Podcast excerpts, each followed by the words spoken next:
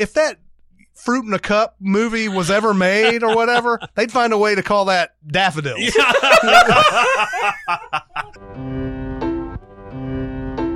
Welcome to Sincast, presented by CinemaSins.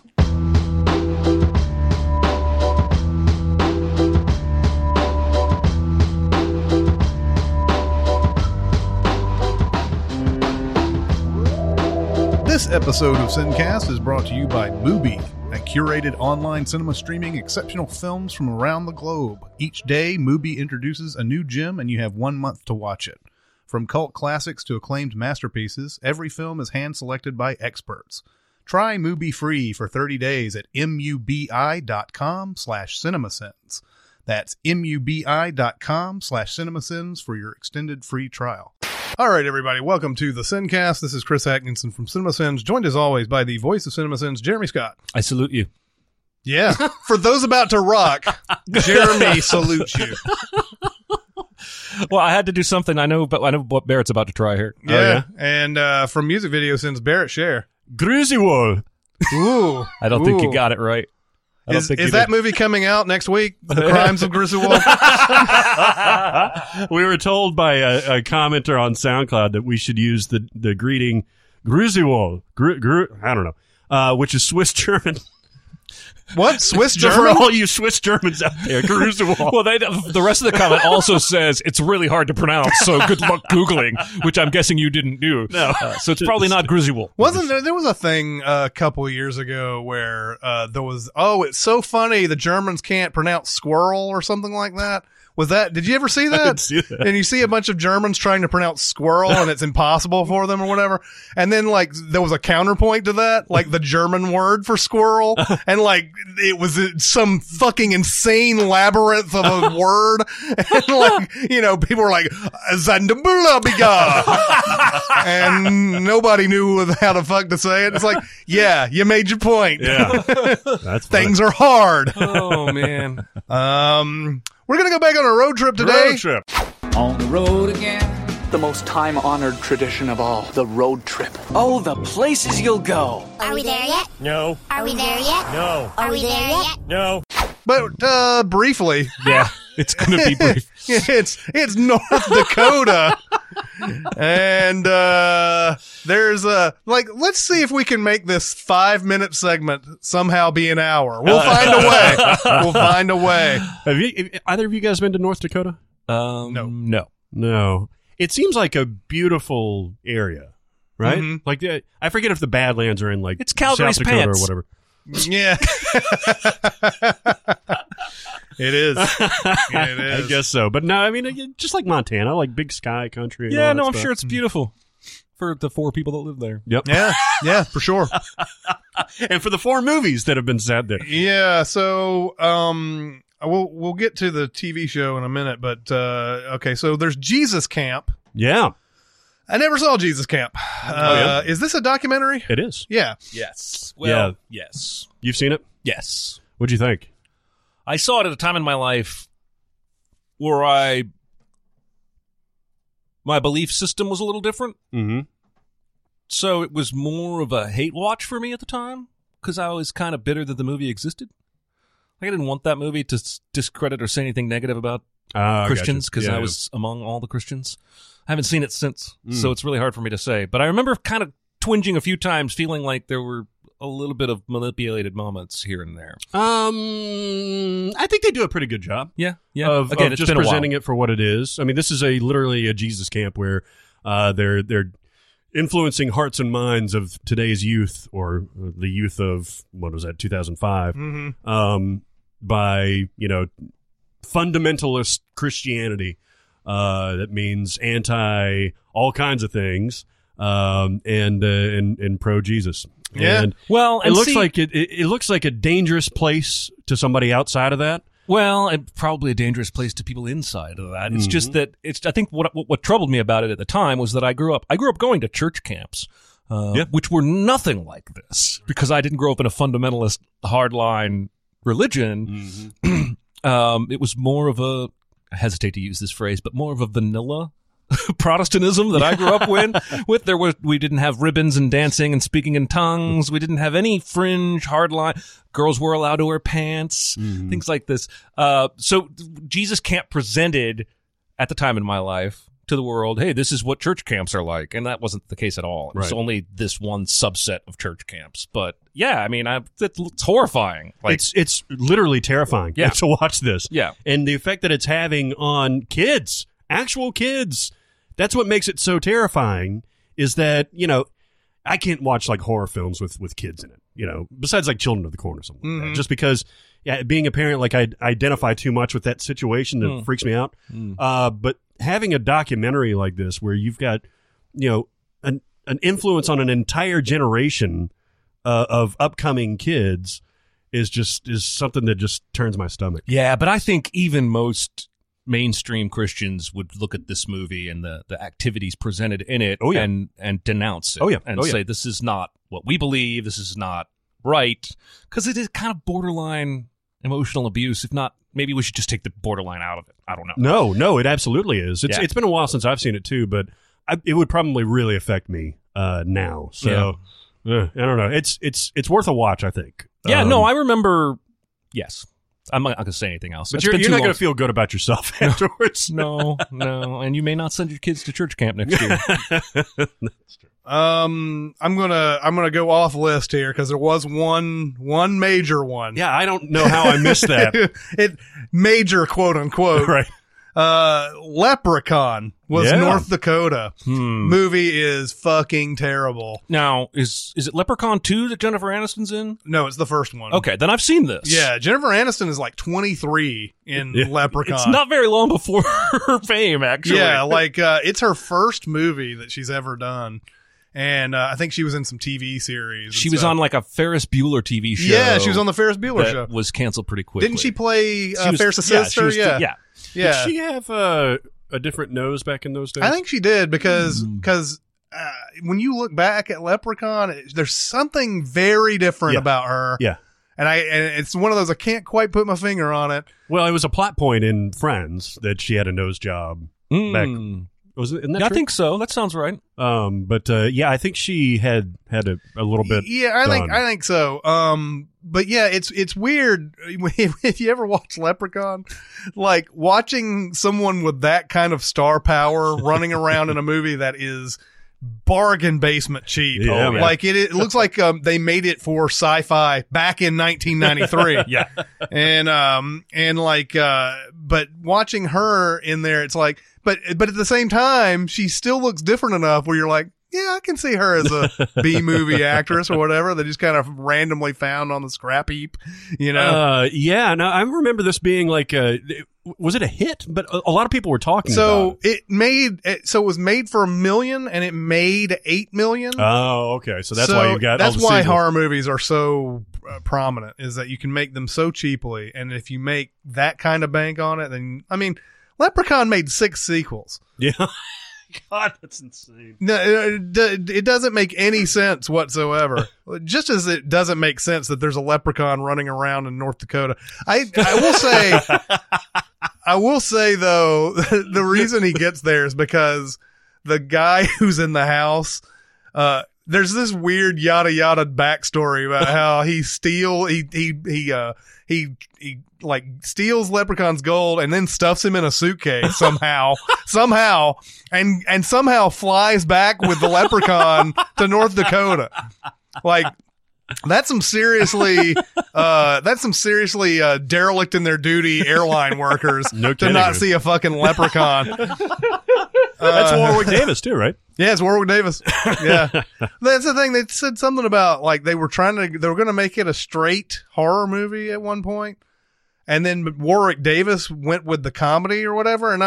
And so I was like, okay, good for him. He saw that he was in a piece of shit and he's just going to, but there's nothing in that movie that says, oh, he really turned this up a notch. Yeah. He just says a lot of stupid fucking Chucky shit the entire time. Speaking of Chucky. Yeah. Bringing that shit back next summer now. Oh, yeah. Yeah. It's two different things, right? Like I think there's a new movie and then like a new TV show or something like that. And just summer 2019, Aubrey Plaza, Child's Play. That's a headline I saw.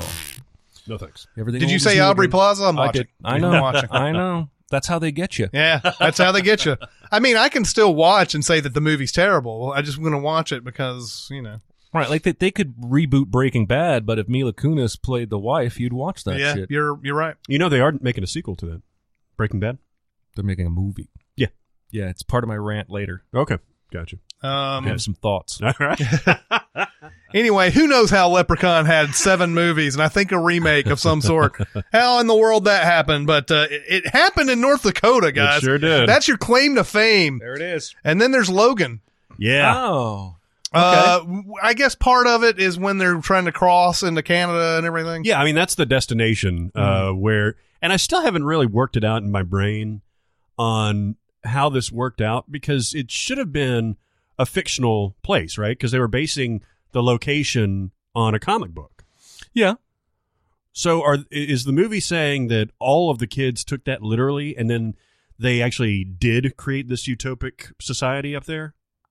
Yes. I think so. Okay. That was my interpretation, was that the comic inspired them to do the thing the comic had said. I got you. Okay. It seemed like they had been there for a long time. Yeah, for sure when whoever drew it, like, that wasn't real, but then they made it real. I see. It's just like the Bible. It's just like the Bible. It's exactly like it. I'm sorry, everybody. I should not have been the one to make that. Jesus Camp, anyway. No, this movie is like surprisingly rewatchable. Like I've seen it at different points where I'll just come in and I'll want to watch it to the end. It's such a different superhero movie. It's they made it a little bit more realistic, quote unquote, where the situations they're in seem a little bit realer, or whatever, turning it into essentially a Western. You know, it's so different. Nothing is, you know, all the superhero movies that you see, everything is just so very hyper realized and everything. And this one, it's like, oh, there's like basic people in here. They're having normal conversations in this. And that's why I think it's way more watchable than you'd expect before you've ever seen it. Yeah, and it doesn't pull any punches. I think, you know, there's the whole debate about the R rating and all that stuff being, you know, an excuse to have the Lady Flash in the back or that kind of thing. But also, I think it did take the lid off to where they could get super violent. When you get super violent in this context, it makes it super real instead of, you know, like a superhero movie where, you know, there's no blood or anything like that. Like you feel it when they have that huge fight between X-14 or whatever it is and Logan and the one at night outside the farm. That shit is for real. Man, he stabs him right in the armpit. I know. I feel it every time. Yeah. Every time I wince. Yeah. I think what makes this movie so rewatchable is the supporting performances on both ends of the age spectrum with Patrick Stewart and then the little girl. Because I think if you have lesser actors in these roles, you lose something in this film. But they work as perfect opposite kind of foils for Logan's character where he is in his life right now. I love it. I saw it maybe 3 weeks ago. Yeah, you know, the first time I saw it, Patrick Stewart's character annoyed me. Oh, yeah?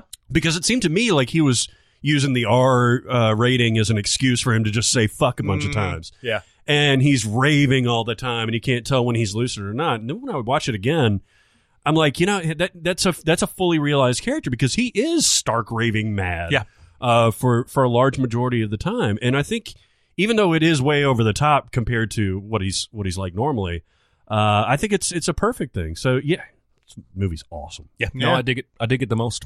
And rounding out the movies, the Messengers. Yeah, baby. I saw this back in the day. It's a very bad, generic horror film. This movie sucks. Yeah. Kristen Stewart is in it. This is like 2007, I think, somewhere around there. But it's your typical family moves into a new house and shit starts happening. Oh, yep. I have seen this. And why do they call that movie The Messenger? I don't know.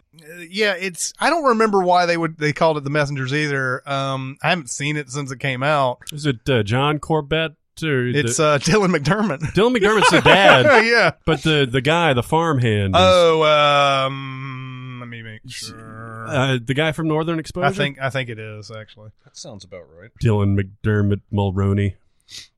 Dermot Mulroney. And then there's Penelope. Yeah, John Corbett. John Corbett. Boy, I really wished he had a bigger career. I mean, he was in Big Fat Greek Wedding, right? Yeah. It was on Sex and the City, but... Now, that might be an interesting topic someday, is actors like John Corbett, because I think he's had exactly the career that he probably deserves. Oh, really? I like him. Yeah. But like he's the guy who I think that's probably what he is in real life. Whatever we see, kind of he's like just that nice guy that comes in, and he's always the nice guy that the main girl likes, but doesn't like as much as the asshole guy at the end of town. Yeah, yeah. I Northern Exposure I think is one of those shows that has been kind of lost to time, and I really loved it, and I really love all the people that were in it. Yeah, who was the main girl in it? Was it Maura Tierney? No, it was I used to know this name. She's beautiful. Yeah, she is. Janine Turner. Yeah. Yeah. Anyway, that's a fun show. But yeah, The Messengers isn't very good. I don't know why that's in North Dakota either. Yeah. Well, it's a farmhouse. Yeah, because you have to go to North Dakota. Farms in other states. That's what I'm saying. Is like you have to go to North Dakota. How big do you think the North Dakota Film Commission is? Is it like that's like a part-time gig for one guy? Yeah, right? Exactly. It's like the mayor of a town also runs the North Dakota Film Commission. I mean, this is probably the least that I've seen in any of the states so far. Yeah, and you sent a Wikipedia page, and I looked it over, and I was like, yep. Yeah. So other than that, we do have the Fargo TV show is also shot there. Are the second and third season, are they set more in North Dakota or in Minnesota? Because it's Bemidji and Fargo in the first season. I don't know. I've seen that third season. I don't know. I think they sort of go back and forth. I'm not sure. The second season, it has to be the same town because Patrick Wilson is playing the old sheriff from the first season. Oh, okay. He's playing a younger, because the little girl is the pregnant girl from the first season. The sheriff lady. Okay. You know what I'm talking about? I haven't seen the second season. In the first season, the pregnant cop, her dad owns like a diner. Mm-hmm. Patrick Wilson is playing him. Oh, I got it. In the second season, they've gone back in time to tell another story. So it's at least the same general area. Okay. Well, I mean, I think the part of the point of that, the movie and the TV show, is to show you that there's not much of a difference, especially in winter. Right. Because the movie Fargo happens all in Minnesota, I think. I think so. For the most part. Yeah. There's the only thing that happens in Fargo is the climax and like all the... Right. Yeah, I think the build up to it and everything, but everything else is in Minnesota. But the first season of the TV show, I think that's where Billy Bob goes up and just massacres everybody. He's up in Fargo. Oh, when he goes into that building and he just fucks everybody up. And of course, nobody calls the cops or anything like that when they start shooting. Yeah, this is so in season 3, the synopsis on Wikipedia says, in 2010, St. Cloud, probation of St. Cloud's, Minnesota, Ray Stussy and his parolee girlfriend, Nikki Swango, dream of a better, wealthier life. To achieve this, they attempt to steal a valuable vintage stamp from Ray's more successful older brother, Emmett, also played by McGregor. The self-proclaimed parking lot king of Minnesota. So I think a lot of it does take place in Minnesota. It is kind of funny that they set up Fargo as like the hub of the mob in the Midwest. Yeah. I didn't know that the fourth season was going to have Chris Rock. Oh. I did see that, yeah. I remember that now, but I had forgotten. He will play the head of a crime syndicate made up of black migrants fleeing the Jim Crow South who have a contentious relationship with the Kansas City Mafia. There you go. Set in the 1950s, Kansas City, Missouri. They just do not stop having the mafia in Kansas City. They do not. Kansas City. You know, they're going to be calling it Fargo still. It's in Kansas City. What a great TV show, though. Yeah. Oh. All right, guys. It's time to talk about Mubi again. Mubi is a godsend at times. Yes, it is. Like you're like, man, I'm just tired of all the same old movies that I keep watching and everything. What does Mubi have on? Yeah. And usually there's all sorts of stuff that you have so many choices at that point. Stuff you've never heard of, but a lot of times stuff that's just, it's because of, the stupidity of Hollywood and the stupidity of foreign language films coming over to America and all that. And then there's also some things that you will recognize and maybe you haven't seen before. Great directors that you want to see something else that they've done that may be a little lesser known.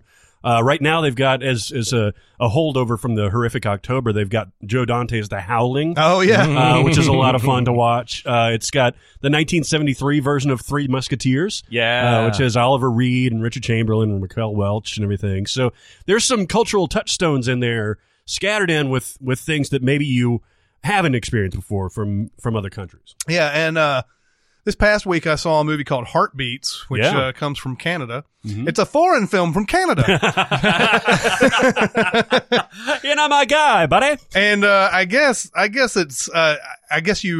Canadians out there know Xavier Dolan or whatever. Like, this guy is apparently really famous in Canada. He made this movie Heartbeats, which has actually got some sort of other French title, and I got to get into that later. By the way, the one word titles. But anyway, the Xavier Dolan made this movie when he was 21 years old, and it's freaking beautiful. Yeah, very very beautiful to look at. It is kind of weird. But, like, I think a lot of people, maybe you guys in this room have never experienced this, but I've experienced stuff like this where you think, you know, you're going on a track to being in a relationship or something like that, and the other person is obviously not interested, but you just don't see it. Mm-hmm. You don't see it at all. And that's what this movie feels like it's about to me. In fact, there's a lot of, like, little vignettes that are thrown in there where people, like when Harry Met Sally, where people are talking about their marriage and stuff. Just single people talking about how, like, all the stuff that they did where they were like, you know, I thought that he liked me, and he, you know, and I did all this stuff that was fucked up to try to get him to notice me. And then it, from the other side too, it's like, there's this woman who liked me, and I didn't like her back, but she kept coming around and all that. And Heartbeats takes it up a notch because it's a love triangle. Two people this guy isn't interested in. Right, that are obsessed with him. Obsessed with him. Yeah. Two people who are friends and they, like, sleep in the same bed together. Yeah. And this guy's a dumbass. He leads them on for sure. But like, I think he thinks that everybody thinks like he does. Mm-hmm. So, like, we shared a bed together. Who cares? Yeah. And that's what that movie is about. Like, people who are, like, so in love with somebody who's just not reciprocating whatsoever. It's really interesting. Yeah, I've got to dive into this guy's... Have you heard of Xavier Dolan? Mm-mm. I've got to dive into this guy. He's like Damien Chazelle level wunderkind, right? Because he's still super young. He's like 29 now. And the way that he shoots this, the colors that he uses, the techniques... The angle of the camera especially when they're like interviewing or like they're talking directly into one shot. Mm-hmm. It's just really, really interesting. So I want to see what this guy's got to offer. Hmm. He also won in 2009 for his first movie. He won a Canadian Oscar basically over Denis Villeneuve. Wow. Yeah. So I bet Denis is really bitter. Mm-hmm. Mm-hmm. Mm-hmm. Possibly. Yeah. So if you want to experience Mubi, go to Mubi.com/CinemaSins, MUBI.com/CinemaSins. It's a free month. Mm-hmm. It's a free month on us. It's on us, in fact. You know, it's actually coming out of our pockets. It's coming out of our... we veered sharp into lies. But it's a free month where you can experience this. Give it a try. I bet you'll love it because we do. We really, really love the service. Curation matters when the right people are doing the curating, and the people at Mubi doing the curating are aces. Mm-hmm. And we think you'll like it too. Try it for free, and then you'll want to just throw money at them. Yeah. Aces. Where do they go? What? Aces. Where do they go? Mubi.com/CinemaSins. That's right. All right. 30 days, free trial. All right. So, that's it for North Dakota, guys. Mm-hmm. Make more movies, like we said to others who apparently just dwarf this one, though. But that's it. We've got 2 or 3 big ones coming up with Ohio and Oklahoma. Yeah. Oklahoma. OKLAHOMA. Old dirty rotten scoundrels for you. Yeah. Ruprecht. All right. So, we're going back to essentially a format that we've had in the past. I know, but we got time for it. We have time for it. So we're going to be having some rants. Yeah. And we're going to have some news. And yeah. We're going to have some reckon warns and some questions. Reckons. And we're going to have some questions and answers. So who wants to rant first? I feel like I'm taking crazy pills. I'm as mad as hell. You've never seen me very upset. Lord Jesus. Lord Jesus. You want to rant first? You've got something queued up. Well, actually, it turns out my rant was, the thing I told you was my rant is actually my news item. And my rant is about this woman that sat next to me at Bohemian Rhapsody. Okay. And how she was on her phone the whole movie. And I feel like we need to set some new rules for theater etiquette. Mm-hmm. I should not have to turn to her and say, could you turn your phone off? It's distracting to me. Right. She fucking knows it is and has chosen to turn it on anyway. So now I'm at a place where if I choose to have a conversation, we're already escalated to step two. Yep. And I have to choose step two with some random woman in a theater who has a big husband on the other side of her. Or leave the movie and go find a manager and be a tattletale. Mm-hmm. And this is unacceptable! Yeah. You know what? That's an interesting point, that we do need new rules, because the previous rules are don't make any noise. Like, don't be talking on your phone during the movie. Now nobody talks anymore, but you have the fucking screens lit up all over the place. I mean, but there's warnings that come up during the trailers, in the previews. They tell you to silence your phone, turn that shit off. She fucking knows! And she does it anyway. Yep. And I'm being asked, polite society has put it on me to remedy this situation. Mm-hmm. And that is not proper. No, it isn't. Yeah, it's exactly what you're saying. The fact is there's no good way to solve it because they've already stepped over one line. Exactly. That, once so you can be the guy with the big balls and tells them to stop, which I've done before, but it always becomes a fucking thing. Yep. Or you can go out, like Jeremy said, miss a lot of your movie, tell somebody that somebody right next to you is fucking around on a phone, and then have that uncomfortableness the rest of the whole time. Yep. And it's on them, but the fact that you said something makes it even worse. Yeah. And it's not your fault. And, I will never forget when it was towards the end of working Hollywood 27, somebody came out and said, somebody's flashing some light in there or something. I don't know what it was. And it was in Auditorium 17, so I got in the back of Auditorium 17 and started looking around, and I didn't see anything. This is common. Mm-hmm. Somebody comes out and complains about something, you don't see it. One thing I did see, though, was a woman who was on her phone.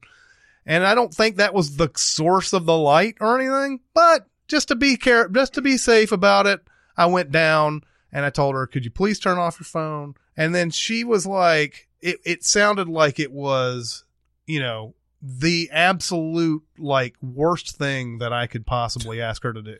She was looking at pictures of a kid or something that her friend sent. And I was like, you're going to have to turn it off. And then she's like, okay, there, it's on silent. And I was like, it doesn't matter that it's on silent. Right. It's the light of the camera that I'm talking about. And she's like, all right, it's off. And I was like, turn it completely off. Mm. And finally got her to do it. But it took that long. Just generally just nobody takes shit anymore because it's, there's something about keeping your rep or something, or being able to tell a story to somebody like that guy came in and told me to turn my phone off and I didn't do it. God damn it. Yeah. And okay, what a great story that is. Yeah. The story of you being a bitch. Yeah. What I'm saying though is you do get the notification at the beginning of the movie, but it says just that. It's silence. Mm-hmm. Silence your cell phones. It doesn't say turn off your phone. Yeah. Or keep your screen dark the entirety of the movie. It's silence your phone. So I think they need to redo the marketing, like you're saying, establish that that's not cool. Well, I agree with that, but I have read, I don't know how widespread this is. I read just a couple weeks ago that there was either a chain or an individual theater that was going to experiment with autism-friendly shows where the lights would stay uprighter, and it was designed to be less overstimulating with the audio being so loud and the lights going down so far. And I'm like, okay, that I kind of like the thinking behind that, even if it doesn't like sell a bunch of tickets. But let's open it up, right? Mm-hmm. Let's call it autism friendly and fuckos who want to be on their phone friendly shows. Yeah. Mm-hmm. Why don't we? I went to see Bohemian Rhapsody. There were 3 different auditoriums playing 3 different New Year show times. Why can't we just designate one showtime or one print of a film is going to be lights a little bit up, and everybody in there can be on your goddamn iPad. Yeah, they could have asshole Sundays. You can market it exactly like that. Fuckos on the phone. Yeah. I'm telling you, I cannot be in the minority here. I cannot be the only one who wants. You aren't. No, the thing is that I think just for the just exactly the thing that you brought up, so many people hate it but can't say anything about it because they don't want to get into a whole thing. Yeah. And the people who don't care about getting into a whole thing are the other kind of asshole. Exactly. Yeah. You know. Oh man, I was so infuriated. Anyway, there's my rant for the day. It's nothing new. Yeah. But goddamn, I got pissed. Mm-hmm. If you turn your phone on, you have communicated to me in the movie that you don't care about me and that you're more important than me. Mm-hmm. I'm gonna hate you forever. Yep. I agree. I agree. What's your rant? So this isn't anything to get super angry about, so rant is a little bit too much for this. But we watched Suspiria at Belcourt, and there must have been 2 or 3 trailers for foreign language films coming out that have a beautiful foreign title and could easily be translated into English. But they've gone with this one-word thing now that's usually like innocuous. It's right? Ridiculous, and it's usually something that is ungoogleable, right? like for instance, I talked about that movie Heartbeats. That movie has an actual French name. Yes. It's like Les Amours Imaginaires. Yeah, the imaginary lovers. Yes, that's all it is. Yeah. Which actually encapsulates that movie, and it's a better title. It's a better title. What the fuck does Heartbeats have to do with that goddamn title? I don't know. Yeah, that's weird. And I can't remember the ones that we saw, but like they were similar to that. Yeah, and it was like for instance, if that Fruit in a Cup movie was ever made or whatever, they'd find a way to call that Daffodils.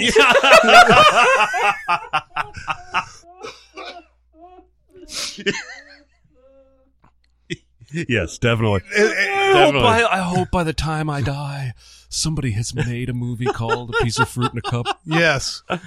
Oh, man. And it has no fruit and no cups.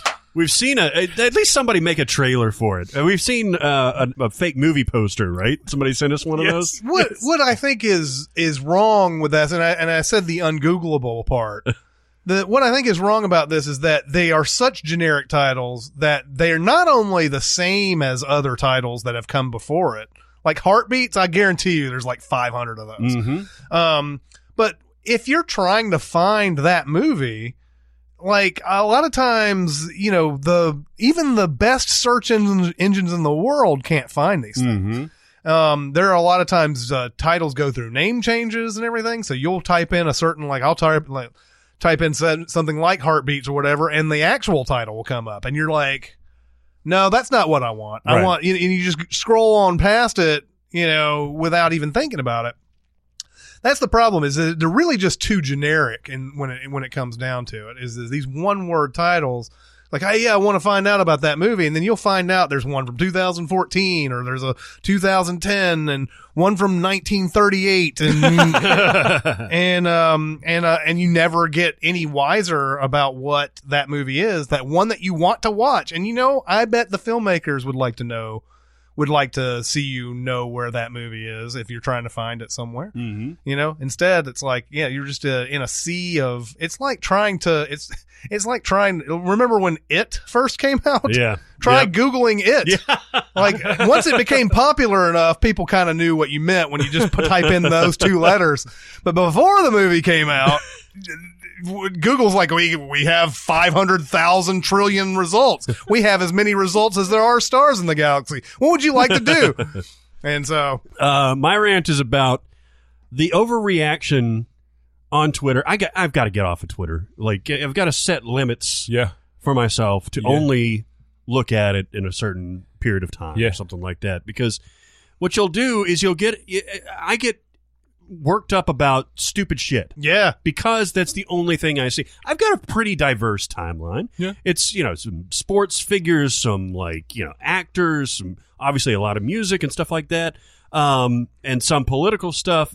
But everybody yesterday was talking about this Detective Pikachu trailer for whatever fucking reason and making memes about it and all this stuff. And it was trending, I think, towards the top of the trending list. Yeah. And it's a perfectly adorable trailer. It's got Ryan Reynolds as the voice of Pikachu. The rest of the cast looks really good. But it just shot up to every tweet was about this fucking Detective Pikachu thing.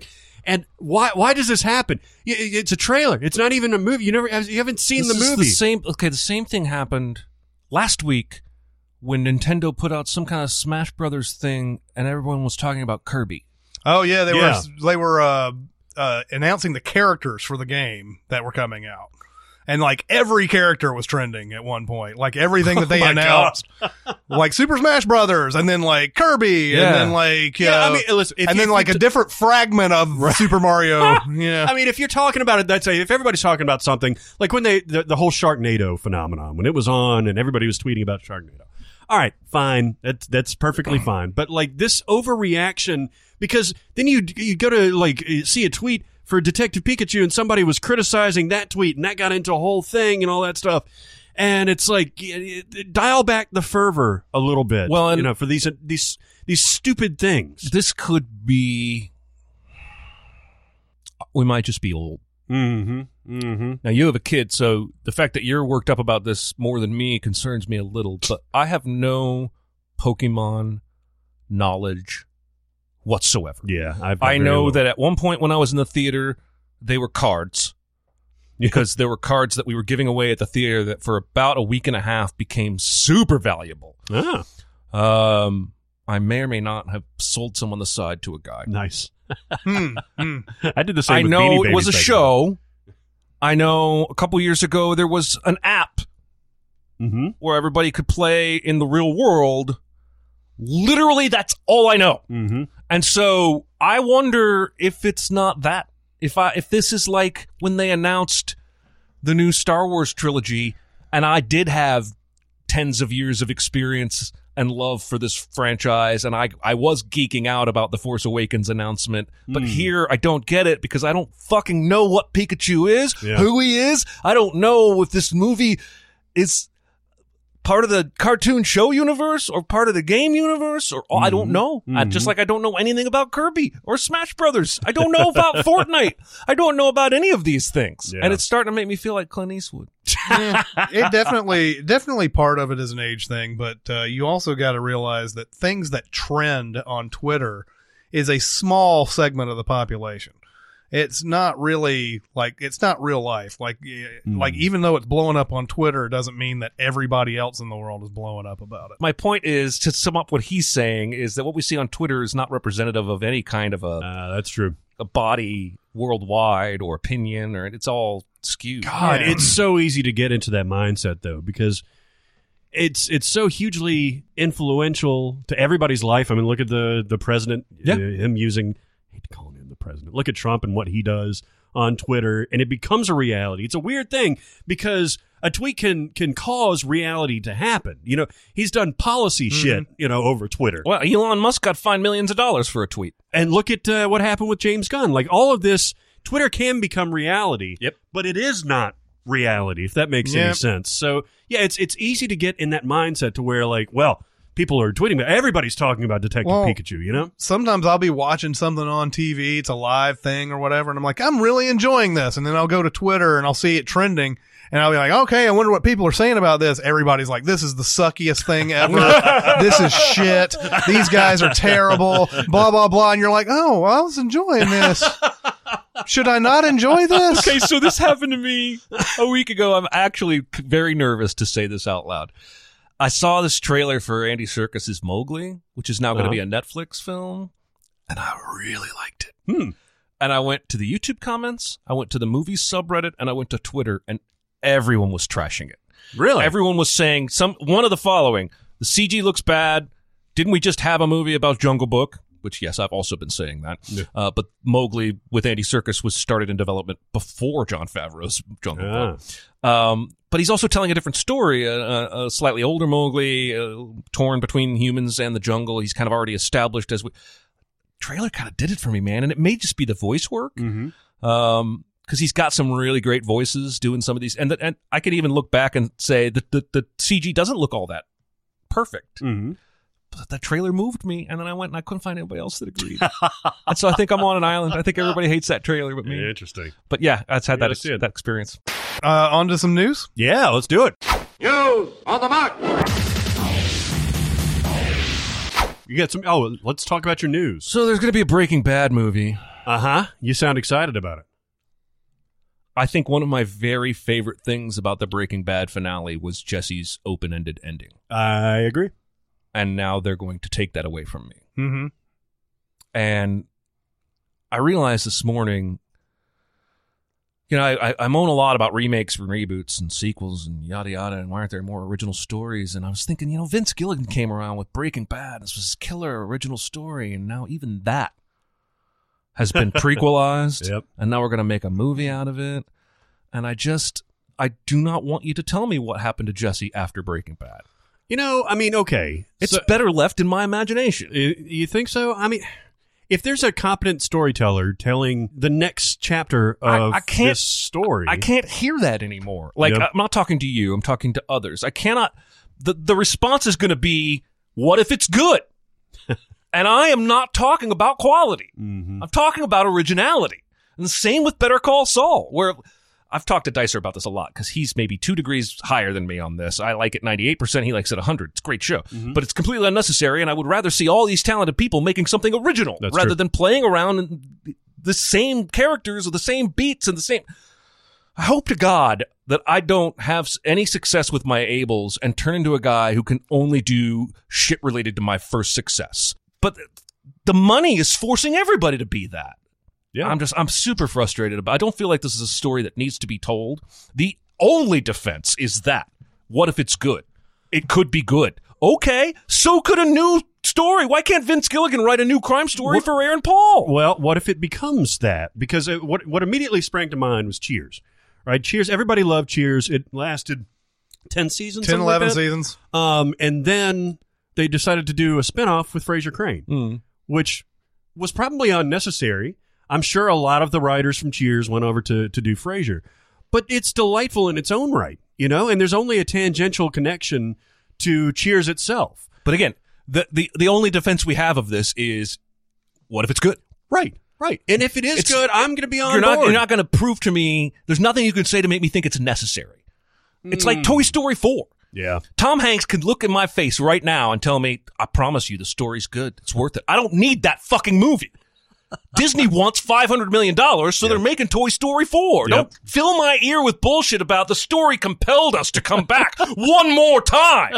I'm fucking sick of it. Yeah. AMC said, Vince, what else you got?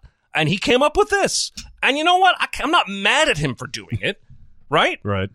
More power to you. It's like in Hudsucker Proxy where they're asking Tim Robbins, like, what does he have? Other ideas does he have? And he's like, well, we're going to make a hula hoop for the portly. We're going to make one for this and that. And like, it's all hula hoops. That's all it is. Oh, I'm earning my keep. Yeah.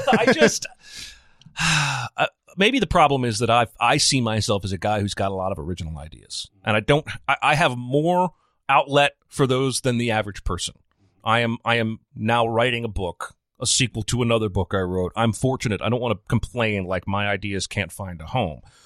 But I would love to find a home for some of these other ideas. Yeah. And it seems like a lot of the homes are going to renters that have the same stories to tell. Like Child's Play reboot. Yeah. Like everything Stephen King ever wrote is being remade. What about the new writers? What is the Stephen King stuff that's been, besides it, obviously? Everything. Oh, what was it? Langoliers. Pet Cemetery. Oh, really? Yeah. Oh, that's right. Yeah, there's going to be a new one of those. There's probably, I'll Google in show notes to but there's probably at least a dozen Stephen King properties in some level of development. It probably counts Castle Rock, but that's already aired. But I feel like we've reached this point where we're not giving any incentive to young creative people to be original. Mm-hmm. That's true. And it makes me sad. Well, I guess if you find a formula for success like Harry Potter or something like that, or Breaking Bad, it's so hard to find those critically lauded and profitable franchises that you want to expand on them as much as possible, as long as the creators are on board. And I'm right with you with Better Call Saul. I think it's not necessary, but I'm glad it's in the world, especially those first two seasons. Yeah, what's next? Hank the early years. Hank at DEA training. Teenage Marie learning how to shoplift from her Heather's friends. Yeah. Just because we can doesn't mean we should. That's true. DEA, New Mexico. Exactly. We're so preoccupied with what we can do. Exactly. We asked if we should. Again, I'm speaking hyperbolically, but I feel like we're going to reach a point, probably before I die, where we simply don't have enough people capable of writing original ideas because they've all been trained to adapt other people's ideas over and over and over. Yep. My news may not be real news anymore, but I did think it was weird that there was all this this talk about Ennio Morricone talking shit about Quentin Tarantino. Do you know what happened? No, I don't think anybody knows. It sounds at this point like that magazine just made it up. There was... this is Playboy, though. It's Playboy Germany or whatever. Yeah. His article came out where he called Quentin Tarantino a cretin, right, and his films are garbage, and he does, and talking about what we're talking about here, except I think Tarantino does artistically steal from others, and there's an argument to be made about that. Like, I think he takes things that maybe you didn't see in the 70s and then makes it his own, but he makes it awesome. Mm-hmm. I think that's pretty much what he does, and I think he freely admits that he steals a lot of times. But that's neither here nor there. He came out, Ennio Morricone came out and said, I didn't say any of that shit. Yeah, I didn't even give an interview to Playboy and this is German. Within hours of it coming out. And then... Playboy said, "Oh, it happened. Here's the date that it happened, and we were at your estate, and this is what blah blah blah."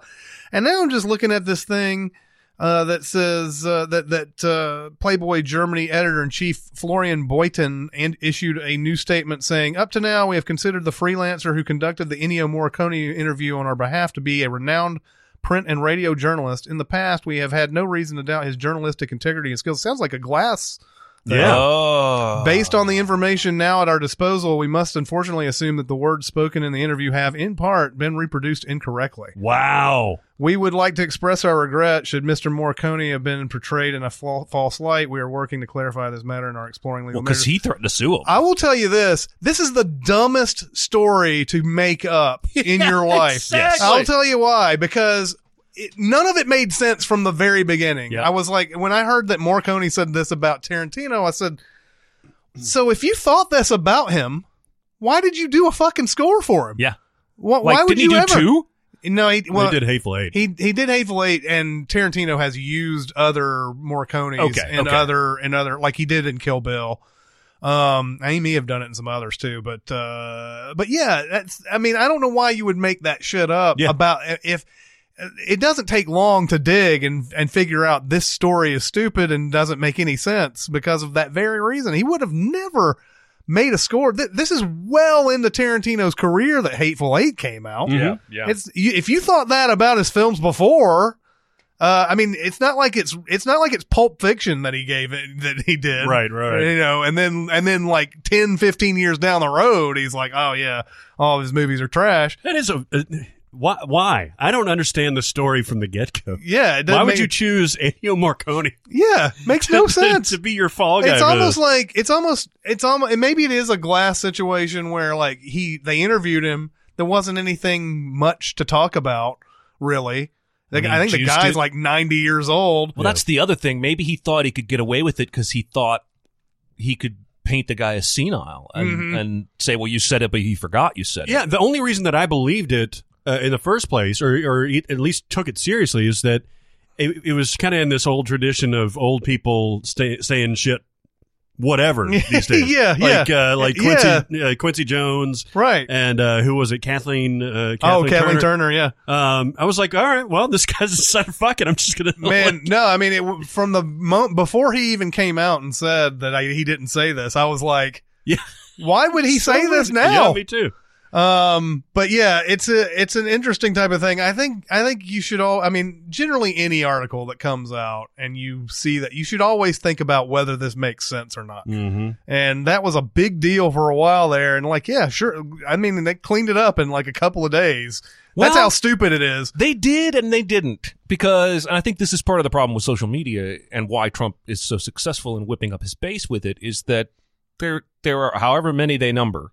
There are still people out there today who think Marconi said Tarantino was a cretin. They did not come back and read the correction. They have not continued to follow the story. That's for sure. They saw the first headline and moved on, and that's problematic.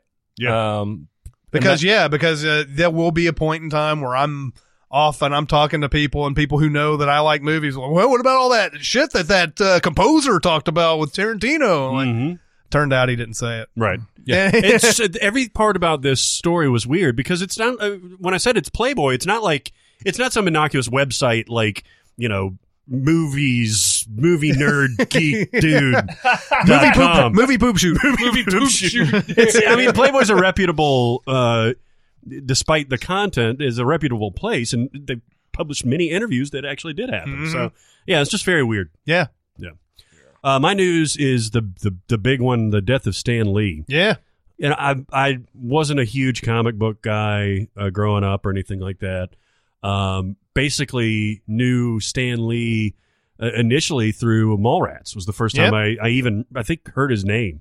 And of course, you know, all this Marvel stuff that's happened over the years. But it's hard to deny like his influence on everything. I mean, because he had been doing this for so long. It's Spider-Man, it's Incredible Hulk, Fantastic Four, Silver Surfer, stuff like that. He even worked for DC a little bit before Marvel. So it's a big deal. You know, he's a titan, and even though the last year or so there was some weird shit going on with the elder abuse and all that stuff, it's a big loss, you know? Everything that movies are right now pretty much owe it to Stan Lee because... And obviously it took a studio with gobs of money like Disney to really truly believe in it, and you had Sony in there. Sony really Sony and Fox sort of kicked this off, and Disney swooped in and just made everything even more bigger and everything. But and now they'll own Fox. Yeah, and now they'll own Fox.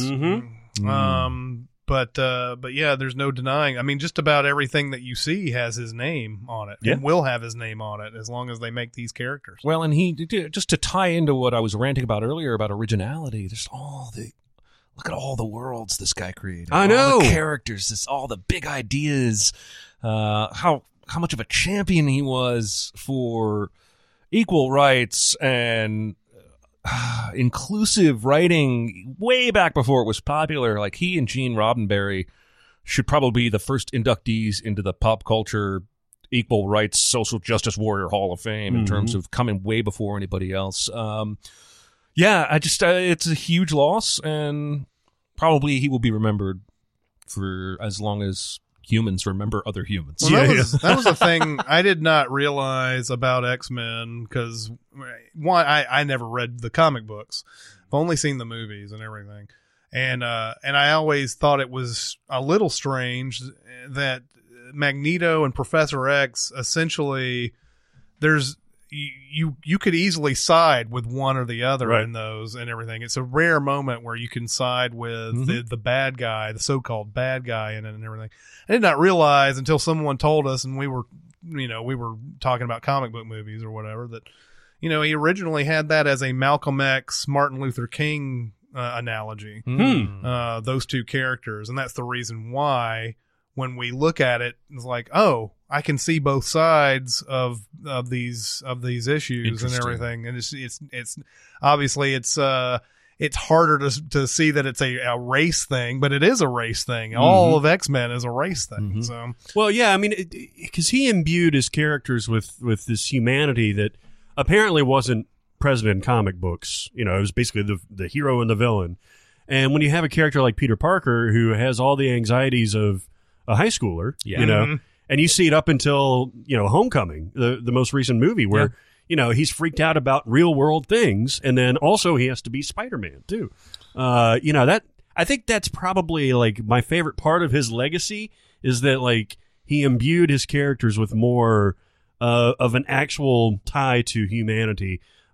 Rather than just the black hat and the white hat. Mm-hmm. You know? Yeah.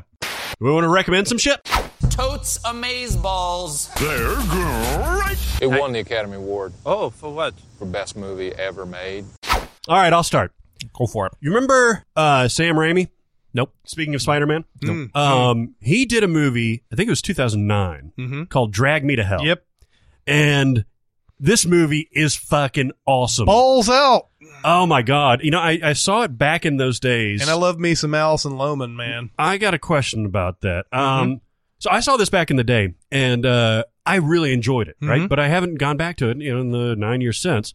And it was on the other day, and I caught it, and my God, this movie is so much fucking fun. Yep. It's all the fun stuff of Sam Raimi that he probably didn't get to do for Spider-Man 3. Yep.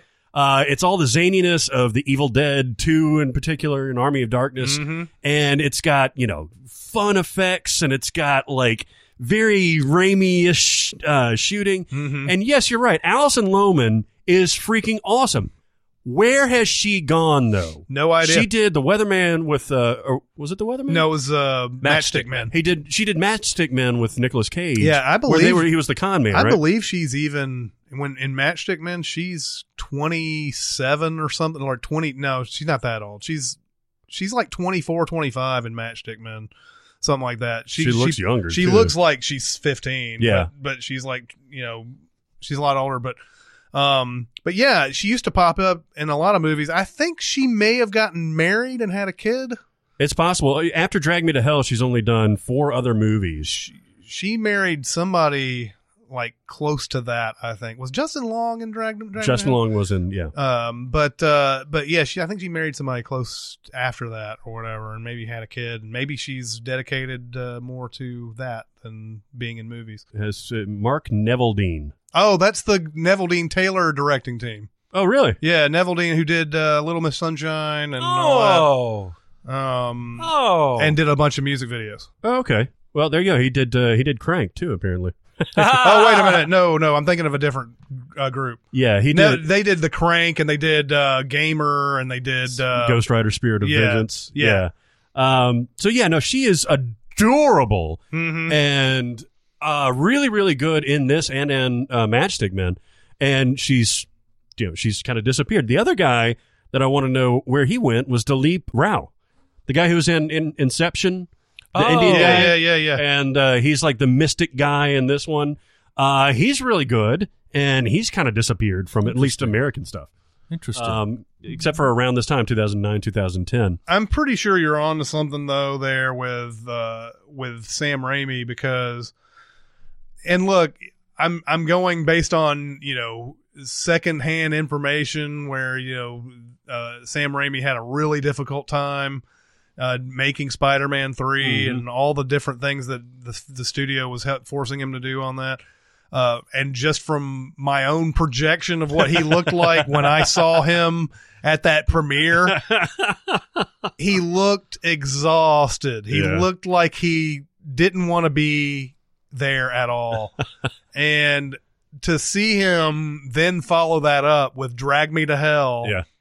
I know that he was just, that was just a freeing moment for him. They took the chains off, man. Yeah, that's a palate cleanser. That movie is awesome. Yeah, it really is. I just saw Avi Arad, the guy who was the Sony producer of those Spider-Man movies, just last month, mm-hmm. like took the blame. Oh, for really? Spider-Man 3, said that they forced Raimi to do things with the story that he didn't really want to do, which has always been the supposition that we've had, but I'd never seen any kind of confirmation of that. Yeah. So I thought that was interesting. I just remember dude walking around that hallway though, man, and there's like a couple guys who's like, Mr. Raimi, and he took a picture with him.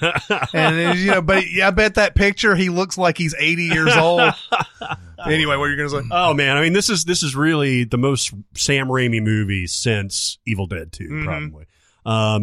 I would put it up a little bit further than Army of Darkness even, because Army of Darkness is where he goes super silly, mm-hmm. and there's really no attachment. With this, it's a lot of fun, but it's also tied to reality a little bit. Yeah. And huge recommend. By the way, I read that Venom has apparently done so well, I think I saw that it has passed the global box office of Justice League. Oh, wow. That now apparently Sony's much less inclined to let Marvel keep playing with Spider-Man after the setup, and that they may see Venom as an excuse to pull Spider-Man back into their own control, as we can do this without Marvel. I don't want that. Well, I don't want that either. I think they probably have like a 3-picture deal here to where Marvel has creative control and Sony distributes. But it's all run by money, man. The only reason they ever let them play with Spider-Man in the first place was that they had stopped making money on Spider-Man. Mm-hmm. If they think they can make money on Spider-Man without Marvel's help, they're going to do it. That's true. Because they won't have to split any of the revenue. Yeah. So the exact opposite of that is a movie called Father Figures. Mm. This came out last year. I think around Christmas last year. It's got Owen Wilson and Ed Helms. Yeah. Where they're looking for their mom. Where they're looking for their dad. Yeah, exactly. And so it's... Oh, and it's Terry Bradshaw. Well, it's either Terry Bradshaw or J.K. Simmons or Ving Rhames or Christopher Walken. I remember the trailers now.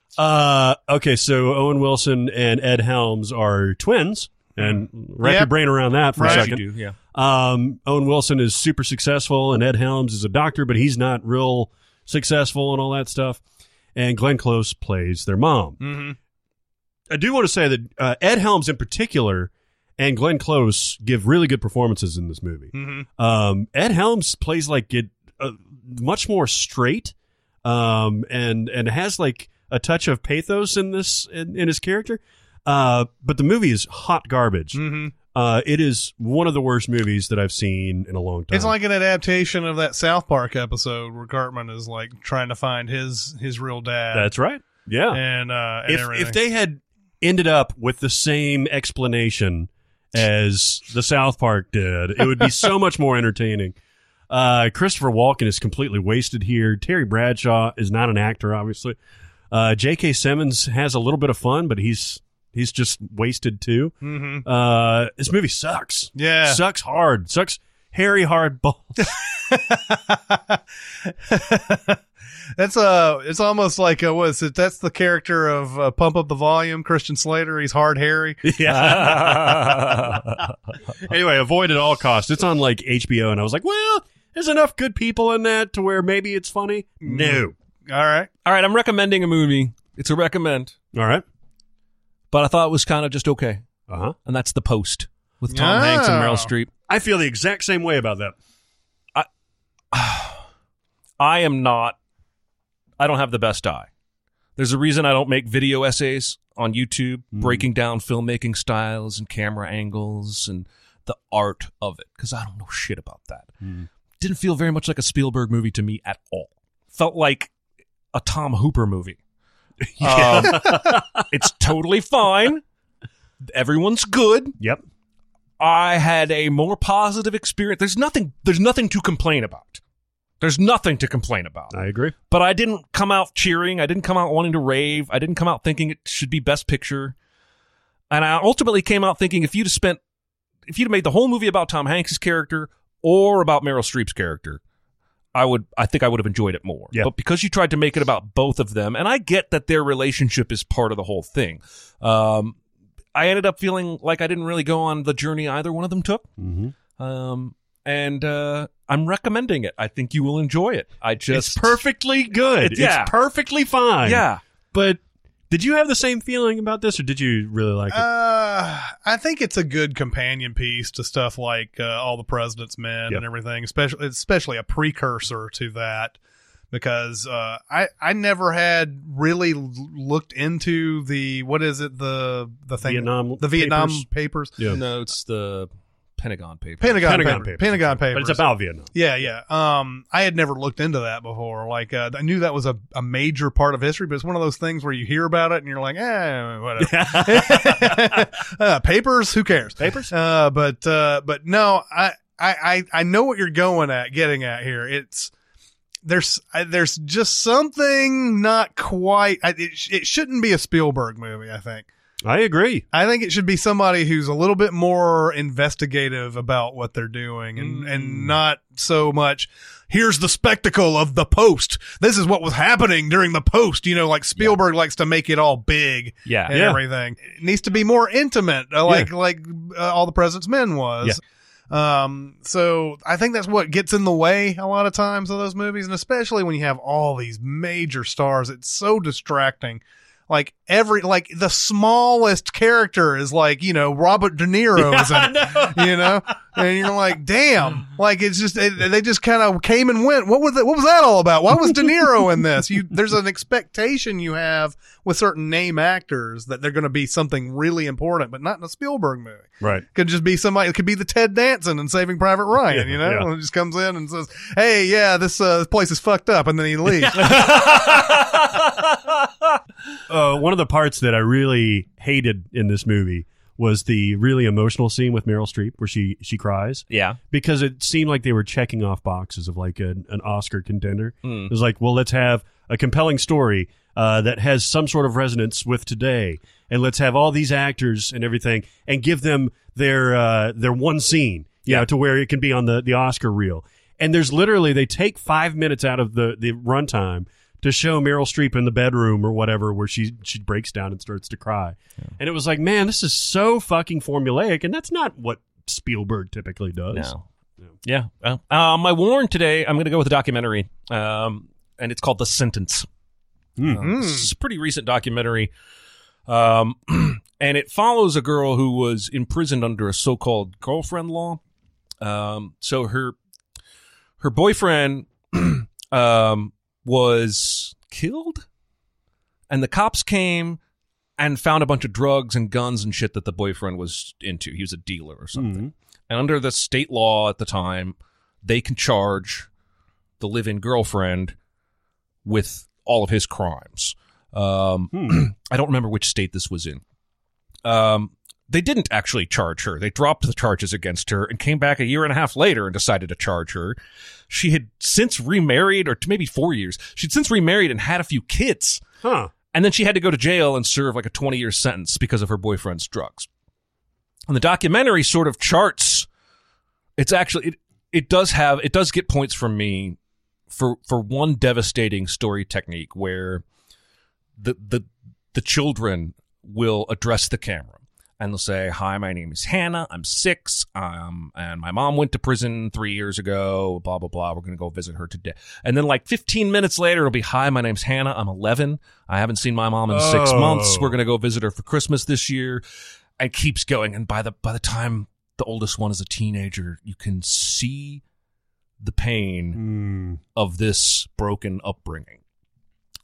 The reason I am warning against the documentary is that it ultimately felt very heavy-handed to me, because it is super glossed over the boyfriend's crime and what knowledge, if any, she had about it, what participation she might have had, and why they dropped the charges and then came back years later and charged her. The documentary doesn't answer any of that. It presupposes you will be on their side and feel like she should not have to be in prison for 20 years, and then tells you the story from there. And it was very frustrating to me because if she didn't do anything wrong, you could probably have shown me that. Yeah. No, I know. Yeah. And so it makes me think maybe she was more involved than you want. I mean, it's tragic. Yeah. I don't think she should have to serve all those years. I'm not trying to say she was a co-owner of the drug dealing business, but the movie doesn't even try. Yeah, you should have some information either way, right? That's sort of the same. We're running into a lot of this with documentaries, right? Because that Making of a Murderer does that too. That one frustrates me, by the way, because it's presented so one-sidedly. Well, they cut out everything that could make him actually be the killer. Right.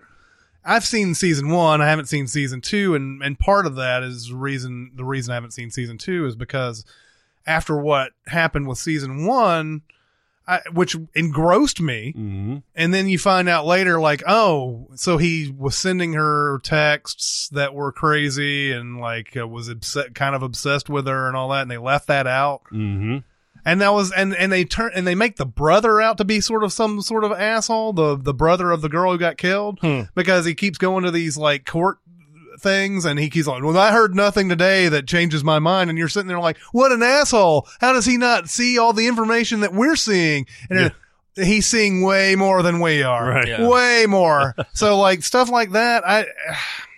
Can we even call those documentaries anymore? I'm beginning to think we can't. I mean, it feels like one that was, I mean, granted, they have footage from spanning over 15 years. Mm.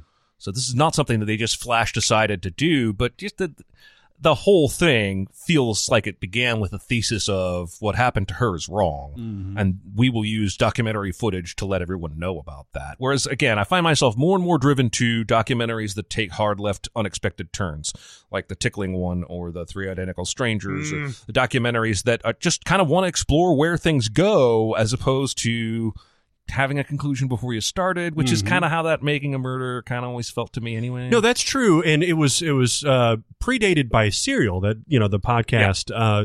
And that was interesting to me because I think they got that right. She kept trying to prove herself wrong. In every episode, she was like, well, okay, here's the situation. He says he doesn't do it. He didn't do it. I'm going to basically say he's wrong. He's lying to me. But then I looked into this, and then I heard from this person, and then I heard from this person, literally just saying, here's the information that I have. Mm-hmm. I'm not saying that he's right or he's wrong. I'm just telling a story. And I think people took that, and when it was the HBO thing too, did this whole thing, right? Where the guy admitted to the crimes in the bathroom or whatever. Yeah. I think it takes this one-sided view, and it's not the right way. It's the way Serial did it was the even way, and may have inadvertently proven a point that this guy was unfairly accused. Mm. But, yeah. I had to reach sort of pretty far back to find a recommend. A lot of times the timing of all these things, like we don't know if we're going to have time to give recommends or whatever. So like I said last week, a lot of the movies that I've seen recently, either I can't recommend them or I've already warned them or recommend them. And so, but I had to go back, and there's one movie that on the IMDb that I could not get my hands on, and it's called Grave of the Fireflies. And I think it's in the top 20 of the IMDb ratings. I had never heard of it before, but it's a Studio Ghibli movie. And like, it came out in 1988. It is about these two kids who lose their parents or lose their mom or whatever in World War II, and then they have to they're basically homeless afterwards. And so they live with their aunt, but their aunt is like just an asshole. Like she wants them to like go out and collect rice and stuff like that and whatever, and she considers them lazy and they're not doing their jobs and all that at some point, even though it's impossible to find rice during this time because of the war and everything. So it just shows these two kids who are basically doomed. You see this right off the bat, that, you know, they are dead. You know, this is not a spoiler. It's right at the very beginning of the movie. And then it goes back to how they got to this point. You know, talking about movies with balls, I mean, you know, this is something you would never see in an American animation at all, ever. You would never see this kind of story being told. I think it's also something that we don't think about. We realize how bad, like, you know, the dropping of the atomic bomb was, and all the war, all the horribleness of war and everything. We don't really think about stories like that and everything when it comes down to it. This movie is heavy, so it's not, you know, I mean, it does have its whimsical moments, and it's got that great animation that Studio Ghibli is known for. Would highly recommend this movie. It was something that was kind of a surprise when I went through the top 20 or 30 that that it was ranked so highly, but you think it's justified? I don't think it's justified to rank that high, but I can see why it's ranked that high. Okay. So it's really good. It's really good. I wouldn't put it in my top 30, but it's definitely something worth discussing. I think a lot of times it's the subject matter. Subject matter is so important, so impactful. We tend to elevate those a little bit more than normal. And especially in animation, which everything is usually supposed to be so funny and talking toys and stuff like that. This is a real human story and everything told in, and there's some weirdness in there. There's some stuff that American audiences, will look at and all that's weird. That's some Japanese shit right there, but I love that type of stuff. It's always it's always fun to see that type of stuff. Just the way they tell stories is great. The Studio Ghibli. Where'd you end up finding it? I think it was either Amazon. I saw it. Like on a rental, or did you? Yeah, it was a rental. Or I actually found it off of the Xfinity On Demand thing. Oh, cool. One or the other, I found it on. Yeah, very good. I recommend that. My warn is something that you guys will not have to be warned against, because you will never find this movie, probably. You'll never seek out this movie. I sought out this movie for the sheer... the sheer reason that Famke Janssen was in it and that it was one of her first movies. And it was like, it has this 90s, almost softcore kind of a video cover and everything. So I was like, surely she wasn't softcore actress or anything. One part of the reason I'm warning this is that no, she's not. She is not. What's the movie? Okay. It's called Model by Day, Badass Assassin at Night. Whoa! And so Famke Janssen is this girl, and she's she's a model. Her sister or friend or somebody gets attacked. There's a lot of things in this movie. It's one of those movies where you don't exactly know the fuck is going on, and because it'll be like, it's like some random gang. It feels like that hurts her friend, and so she vows she's gonna be this vigilante at night. Oh wow, okay, and go after these guys. This is like a death wish. I don't know how in the fuck she finds these guys. How do you find these guys? They're just randomly around. You don't know who they are. Okay, and then there's a cop who's trying to find the guys, obviously, but he also doesn't like the vigilantes. Very Batman that way. Oh. And then there's this copycat that goes around and starts. Seems like a complicated plot. Is, and it's very when you watch it. No, you won't watch it. You will not watch this. It's very video quality type of movie. Uh-huh. It's one of those you would see this on a Showtime at midnight. And it would come on right after, Sensual Desires or something like that would play. And then it would be Model by Day, and you'd be wrapped in, because the Sensual Desires, that was a great fuck flick. And you watch Model by Day and you're like, whoa. There's a lot of pretty people in here, but there ain't no nudity in it. What's going on? What is the deal? Yeah. Is this before Goldeneye? Yes. It was one year before Goldeneye. Oh, wow. And it's funny. We were talking about Jennifer Aniston and Leprechaun. She basically just disowns this movie because it's such an embarrassment and everything. I was looking at the trivia for Model by Day, and Famke Janssen basically said, I'm just going to say I never did that and everything. But I watched it. I caved in to my male desires because I like Famke Janssen. Yeah. She's a statuesque 6 foot tall actress. And I was like, yeah, maybe there's some skin in this. And it wasn't. No. Has she ever shown some skin? I don't think so. I don't think she does. Hmm. She has. I love me some Famke Janssen, too. Yeah. I'm glad you warned me, because just in case, if I came across that, I may have watched it. There's a scene where it's from the back or whatever, and you're like, that's from the back. Yeah. All right, you want to do some questions? Yeah. Question. I got something to say. I want the truth. I'm listening. This is a really interesting one and super absurd. What, in your opinion, would be the most outlandish pairing of a director and a genre? My example is Lars von Trier doing a children's animated comedy. Yeah. This is Sam from Minnesota. Sam, you have a strange and crazy mind. Yep.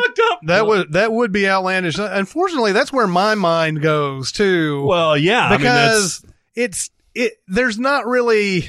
I like Jeremy's answer. Jeremy's answer is really good for this. I was also thinking of directors that are fucking out there doing a movie that's well just normally innocent or whatever. And Gaspar Noé, who's done Enter the Void and Irreversible and all that, did a movie called Love that had actual sex scenes in it. Yes. And it has another movie coming out called Chaos. No, it's Climax. About the dancers locked into a studio or something. Got a great trailer. Yeah, and the trailer looks awesome. But I thought, what if he did something like Rookie of the Year or Angels in the Outfield? He did one of those like ridiculous sports movies that got a fantasy element to it. What would he do with those? I wonder if you were to hire Gaspar Noé for a movie like that. Would he then make it strange, or would he just make Angels in the Outfield? Yeah. But I thought because it says genre and not particularly like any one movie or anything, it limited a little bit of the scope. But I thought it would be kind of cool this would actually be cool. I would watch the shit out of this. I think other people would too. And Gaspar Noé doing a Harry Potter movie, would be fucking amazing. Yeah. And you know what? Make it how he wants to make it. Everybody who read Harry Potter back in the day is going to follow because it says Harry Potter on it. Yep. As long as you get J.K. Rowling on it somehow, some way, I bet she'd be down with some Gaspar Noé directing it. Yeah, I mean, look what happened when Cuarón did it. Yeah. He nailed it. It was a completely different style as the Mike Newell stuff and the who was the one that did the last few? David Yates. Take a chance. I would totally watch that. Yeah. So I that's how that outlandish. Yes, it would be the fantasy sports movie. Yeah. For a fit that a weird fit, a Harry Potter movie. Yeah, that's good. I like it. By the way, we were talking about Eli Roth. Well, he directed The House with the Clock in Its Walls. Oh yeah, that's almost like a real life answer to this question. It's bizarre. My response was Terrence Malick's Fast and the Furious. Yeah. Wow. Because I want to see exactly how 20 minutes of swaying tree branches in the wind meshes with the smash cut, gear shift, Superman heroics of the muscle car action heist film. Yeah. Like it would be a drag race that has just interludes in it. It would be literally the movie would be a quarter-mile drag race that takes 2 hours. Yes. And it's intercut with like childhood memories of the beach. Right. It would be like Vin Diesel going down the street and racing against Michelle Rodriguez and like cutting to, I always talk about family. There's like a swaying willow tree. Yeah. And yeah, they're on the beach and they're out there with Paul Walker and everything. You're like, I used to always have fun with my best friends. And then wait for like 5 seconds. I don't know where I'm going, but I do know where I've been. And then it would cut to like some Indonesian child swimming. Right. Yeah, exactly. And then like the dinosaurs. Yeah, like in Tree of Life. I like that. I like that answer a lot. I'm going with two that actually were made. That sounded preposterous. The mermaid. One is David Lynch's The Straight Story. Oh, yeah. Which is, by the way, last week when we were talking about most accessible movies, we forgot about Straight Story. Yeah, exactly. Well, I mean, it kind of came and went. I don't remember it being released in very many movie theaters. Yeah, I think it was Belcourt out here. It's literally a guy, an old guy driving his lawnmower. Richard Farnsworth. Across the U.S. Mm-hmm. And as the title implies, it's very straightforward. There are no murderous little people out there. There's no dream sequences. Right. There's no, there's no Robert Blake on the phone or anything like that. It's call just, your house. So it's super outlandish. David Lynch doing a G-rated road trip story that's very affecting. It's a very, very nice thing. The other one that I was going to mention is Jon Favreau's Iron Man. Because at the time, Iron Man had everything working against it. It had a recovering addict as the lead. He was charismatic, but he's past his prime, quote unquote. It was literally a clunky franchise that nobody knew anything about. It wasn't Marvel Studios yet. It was it Marvel Studios? Yeah, yes, but it was. Obviously, it wasn't the behemoth that it is now. Yeah. And then he got Jon Favreau. But remember, it was Paramount before it was Disney. Yeah. So those first two, I believe, were Paramount. Then Iron Man 3 came out, and that's when Disney had taken over. It's just absurd to think of all the things that conspired against Iron Man and that it was a success. Well, yeah, nobody knew despite it. Nobody outside of comic book nerds who knew who Iron Man was, and the trailers looked like I've seen The Rocketeer. Right. And this guy directed Zathura. Yeah. Well, yeah, he had directed Zathura. He had done the whole Swingers thing. He did that movie called Maid. And Elf. And he did Elf, before this. But nothing about that previous track record would have predicted that he could handle a superhero movie with a plum. Like he just nailed it. Nailed the comedic stuff, nailed the cinematic stuff, nailed the fighting stuff. It was a real miracle that this happened. Well, and look at what it launched. He survived the misstep of Iron Man 2 by regrouping and making Chef and finding sort of his voice again, and then he made Jungle Book, and of course he made The Lion King that's coming out soon, and now is working on a live-action Star Wars story, and it is essentially almost upper echelon at this point, right? He can pretty much, I think he's had a track record where he can pretty much do anything. I would think he's getting close to J.J. Abrams level in terms of like say and clout. And I'm really happy for that guy. I am too, yeah. Because he kind of started off as that schlubby stand-up comic he's playing in Swingers. He does kind of a nice recurring role on Friends back in that same general area. But he's always been a super likable guy. Yeah. But yeah, who knew he had this kind of, magic-making talent? I mean, yeah. And it almost seems like it's effortless. Of course, we're not there on set or anything like that. But in interviews or whatever, he could just genre hop. And he's just like, hey, that's good. I mean, motherfucker got like technically proficient at like high level cooking and techniques and stuff like that, just for a role for a movie that very few people saw except for us. Yeah. So I mean, he really seems like he's got a good gig going. No, I think that's a good pick. I was recently watching Roberto Benigni's Life is Beautiful, and after that I went to see if it won something, and something curious got me. It won for Best Foreign Film, Best Actor, and Soundtrack. We're talking about the Oscars, obviously, and got more nominations for Best Movie and Director. So here's the deal. Why do you think this hasn't happened again? I mean, with the screams for diversity in the States, why are people not looking for more foreigner films? First off, I don't know if Hollywood would consider Life is Beautiful a diversity type of win, even though the filmmakers are Italian. Still white, when it comes down to it. So I think there are a variety of reasons. First off, Life is Beautiful was distributed by Miramax at their height. Yep. Miramax was able to push movies like no other studio when it came to Oscar time. And so Miramax stayed around until 2005 under the Weinsteins' control. But then Disney took it over once the Weinsteins made the Weinstein Company and everything.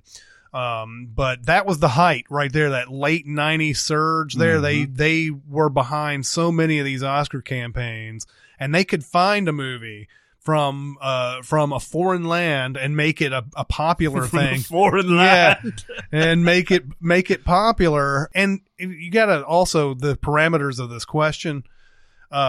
the fact that the actor and it was foreign language film and it was Best Picture and all, it's so rare to have a movie do that anyway. And I don't think it's, it's partly a diversity thing, right? Because there are movies from the Middle East and there's movies from Africa and there's movies from, Central America and all that that are being made. And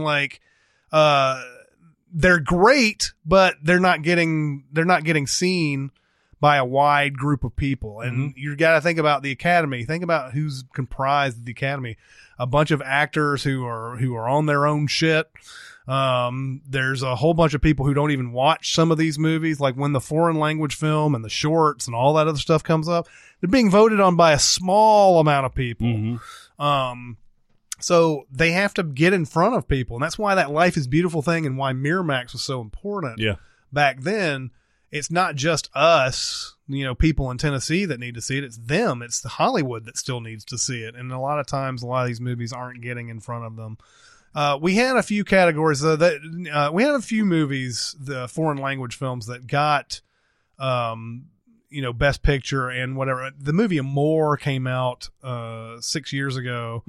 Amour got nominated for Best Foreign Language Film and Best Picture, right? But none of the actors, for some reason, even the acting is amazing in that movie. The one thing that I looked up was they included Babel in this. Babel was a foreign language film, but even though in technically you're disqualified if you had Brad Pitt. Yeah.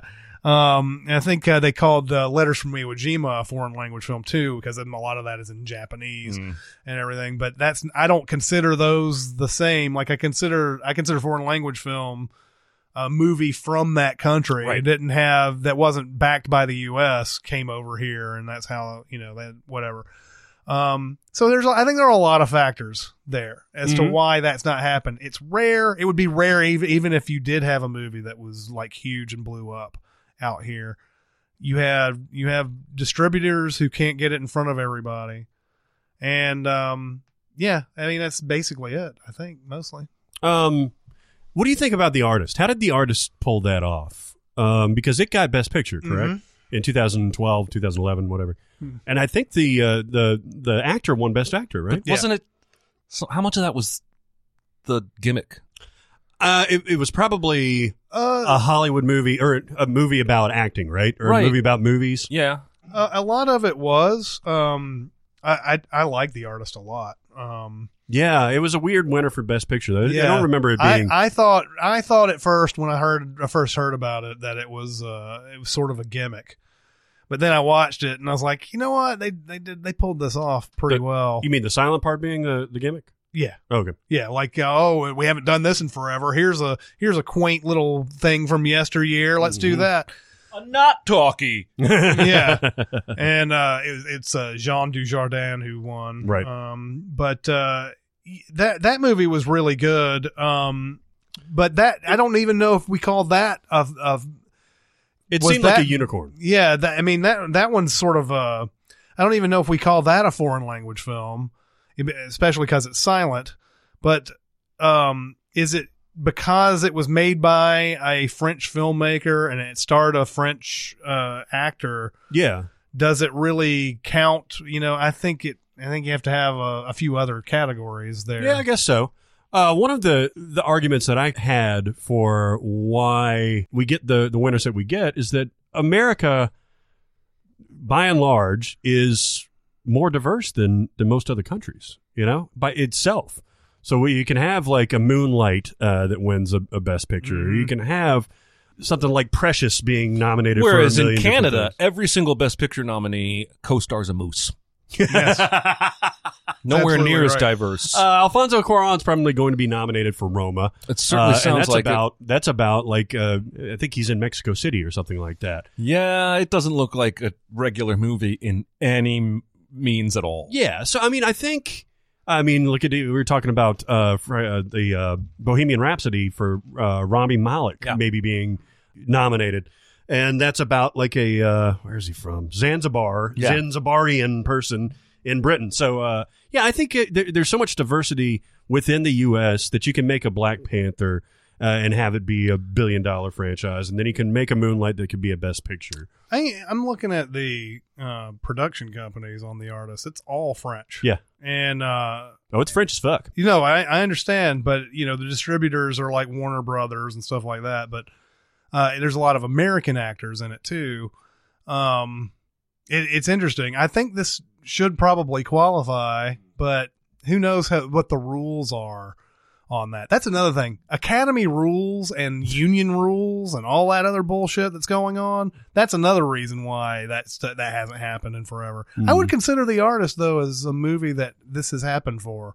Yeah. Like maybe not best. It didn't get a best foreign language film nomination, but it did win Best Picture, and it's made by French people. Mm-hmm. So Francophile. Yeah. Listening to the newest episode and talking about Black Swan inspired me to ask my next question. What is the worst movie you saw on a first or early romantic date? Doesn't have to be a bad movie, but maybe an awkward one.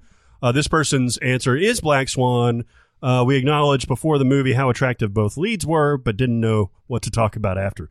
Now, see, I would totally take a first date to see Black Swan, mm-hmm. and I think it would be an excellent conversation starter. Mm-hmm. Natural Born Killers. Okay. There it is. Okay. I will say this. I've been on a lot of these type of dates where we don't know whether that's really a date or not, but I'm counting this because it's one of those things where I kind of like the girl and I asked her and she went to see Natural Born Killers with me. Probably should have been a keeper actually. But yeah, that movie, and I saw Pulp Fiction later with her too. But Natural Born Killers is just such an insane fucking movie. I like Natural Born Killers, but I don't know if you take a girl to go see it. You know what I mean?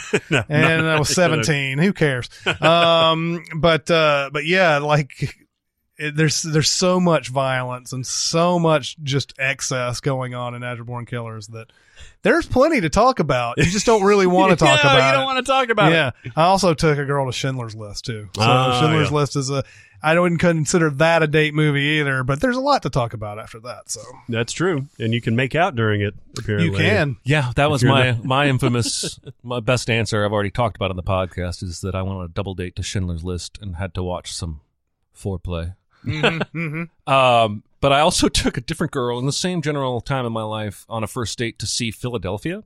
Oh, okay. Oh, wow! Which is just my philosophy. I think you can choose any genre of movie for a date and make a good justification for it. Oh, I wanted to take her to a horror movie because we get close and she'd hold me. But I always wanted the date to smile. I wanted us to be having a good time, to be smiling, laughing. I like to crack jokes. Mm-hmm. Philadelphia did not present an environment conducive to joke making. No. And so it's not exactly like a bad or like awkward, like we were squirming in our seats or anything, but it wasn't really a good time. Yeah. It's not like, oh, I loved watching that guy get AIDS and die and get screwed over by his law firm like that. So it was not, you know, hindsight probably should have gone to like Pocahontas or some shit. I don't know if those were out at the same time. I just know I saw them at the same theater. They were not, but it was funny. Oh, shit. I took this girl to see The Green Mile in 1999. Nice. Oh, yeah. It was our first date. We met at a Barnes & Noble. We were both working there. And we said, hey, let's go see. We're officially dating. We're going to make this happen. Mm-hmm. And went to see The Green Mile. Now, The Green Mile is a great movie. Mm-hmm. I think it's a great movie. It's super long, and there's like starting around hour or two, it's basically weepy the entire rest of the movie. There's three main beats where you're gonna cry, and by the last one, my date was just a pile. I mean, she was a mess. She was, you know, crying and snotting everywhere, and it's just a whole thing. And I was like, oh, man, this is not going to end up well. But I took that opportunity. I actually turned it on its head. I leaned into her and I said, I've never seen you look as beautiful as you do now. Nice. And it worked. Nice. Yes. You reminded me of Green Mile when the neighbor Gary at the end draws a picture of his own face with tears. And he's like, it was the Green Mile. And they're like, how is that the Green Mile? And he's like, this is me at the Regal Cinemas, crying as I watched The Green Mile. Well, how would we know that? I just assumed everyone cried when they watched The Green Mile. Well, I told you guys. I think I've said this a couple times on the podcast. The night that the night before the Green Mile opened, all the projectionists got into their one auditorium to watch three separate prints or whatever. I'm watching mine. I'm getting into the heavy stuff and everything, and this other projectionist comes walking into my auditorium. His because we had such static problems at Hollywood 27 and platter problems. His print threw off of the platter while he was watching it, so it was a jumbled mess that he couldn't watch the rest of it. He was ahead of me though, and he was coming in there, and he had glasses and everything, and he's like, "Can I watch the rest of the movie? My movie through. I'm going to fix it later, but just kidding. Can I was like, "Sure, man." Oh my god, it was a somehow a positive experience. Oh, this is a fun one. Hashtag SinQuest. Can't fucking talk today. Hashtag SinCast question. Hey, SinQuest is going to be a thing. It's not bad. Favorite unexpectedly awesome soundtrack. Mission Impossible Fallout has been a standout for me this year. I haven't heard the Mission Impossible Fallout soundtrack except for that song that was on the trailer. That's badass. I'm going to have to give that a shot. And before I turn it over to you, a similarly awesome soundtrack was the 1996 Mission Impossible. Oh, yeah, yeah. Yeah, that had... But it had a bunch of U2 stuff on it, didn't it? Do you remember? I don't remember. I don't think it had U2 stuff. They did. Well, yeah, U2 redid the theme because Sting famously said anybody can play 4/4. Oh, yeah. They changed it from its time signature to a 4/4 time signature. Because their version is that. Yeah, it's badass. Yeah, it's awesome. But is that? Did they do more on that soundtrack? They did. I've actually got that soundtrack. It's really good. Huh. I think Danny Elfman actually did the score for it. Danny Elfman did the score, and I thought he was the one responsible for making that theme. All jazzed up like that. I am not even sure it's U2. It may just be Larry Mullen and Adam Clayton. Yeah, Larry Mullen and Adam Clayton. Massive Attack, Pulp, Bjork. As in Common People Pulp? Yes. Mm-hmm. It's called I As Spy. In Swan Dress Bjork? Yes, exactly. The Cranberries had their Dreams song on the soundtrack. So yeah, it's really good. That's not my answer, but I was just... Like those... I've seen Mission Impossible a million times. Mm-hmm. How many of those songs actually made it into the movie? I think Dreams is in there. At one point, and was it at the end? It may be at the end. I think it's at the end because that's the part where everything's happy. There's no other place to put Dreams. No, not in the break-in scene. No, he's talking to Kittredge. Oh my! I'll tell you this, Kittredge. Oh my! Yeah. And then of course, Mission Impossible 2 had the Limp Bizkit song. Now I know why you want to hate me. I know why you want to hate me. Because hey, it's all I want to even see lately. Oh, it's so fucking awful. Okay, so Batman Forever is an unexpectedly awesome soundtrack. It's funny, like I think the previous two Batmans were good soundtracks. You had Prince on the first one, and you had I don't remember what much on the Batman Returns one. I don't know if there was a soundtrack. It was I had the score, Danny Elfman's score on audio cassette. I think the reason why it now Batman Forever will always go down as one of those like really like I guess guilty pleasure type movies for me. Like it's not good. I know it's not good, but I've enjoyed watching Batman Forever. But Schumacher took the reins on that, and everything's different from the earlier two entries and everything. You don't expect badass songs to come out of that particular way of telling the story and everything. But speaking of U2, there's the Hold Me, Kiss Me, Thrill Me, Kill Me, or whatever song. That's maybe one of my favorite U2 songs. Yeah, that song is awesome. The Bad Day song from the Flaming Lips is fucking amazing. Yeah. That's during that whole part where Jim Carrey is working for that, you know, the shitty boss, and then, before he turns into the Riddler. Before he turns into the Riddler, he's Enigma, Edward Nigma. But that song's playing when he's like, you know, down on his job, and the lyrics to that song are all about that. And then you have Kiss from a Rose by Seal is on it. I always like that song. You have a PJ Harvey song, you have a Mazzy Star song, you have Massive Attack.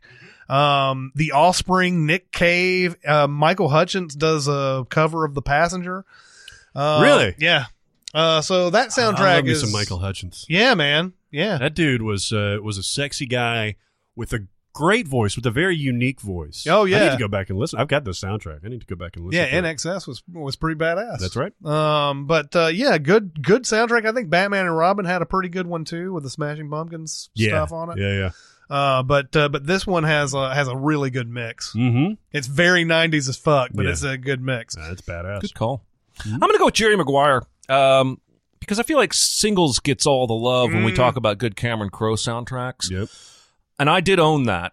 But I don't know anybody but me who bought the Jerry Maguire soundtrack. A couple good Who tracks on here. We got The Magic Bus and Getting in Tune.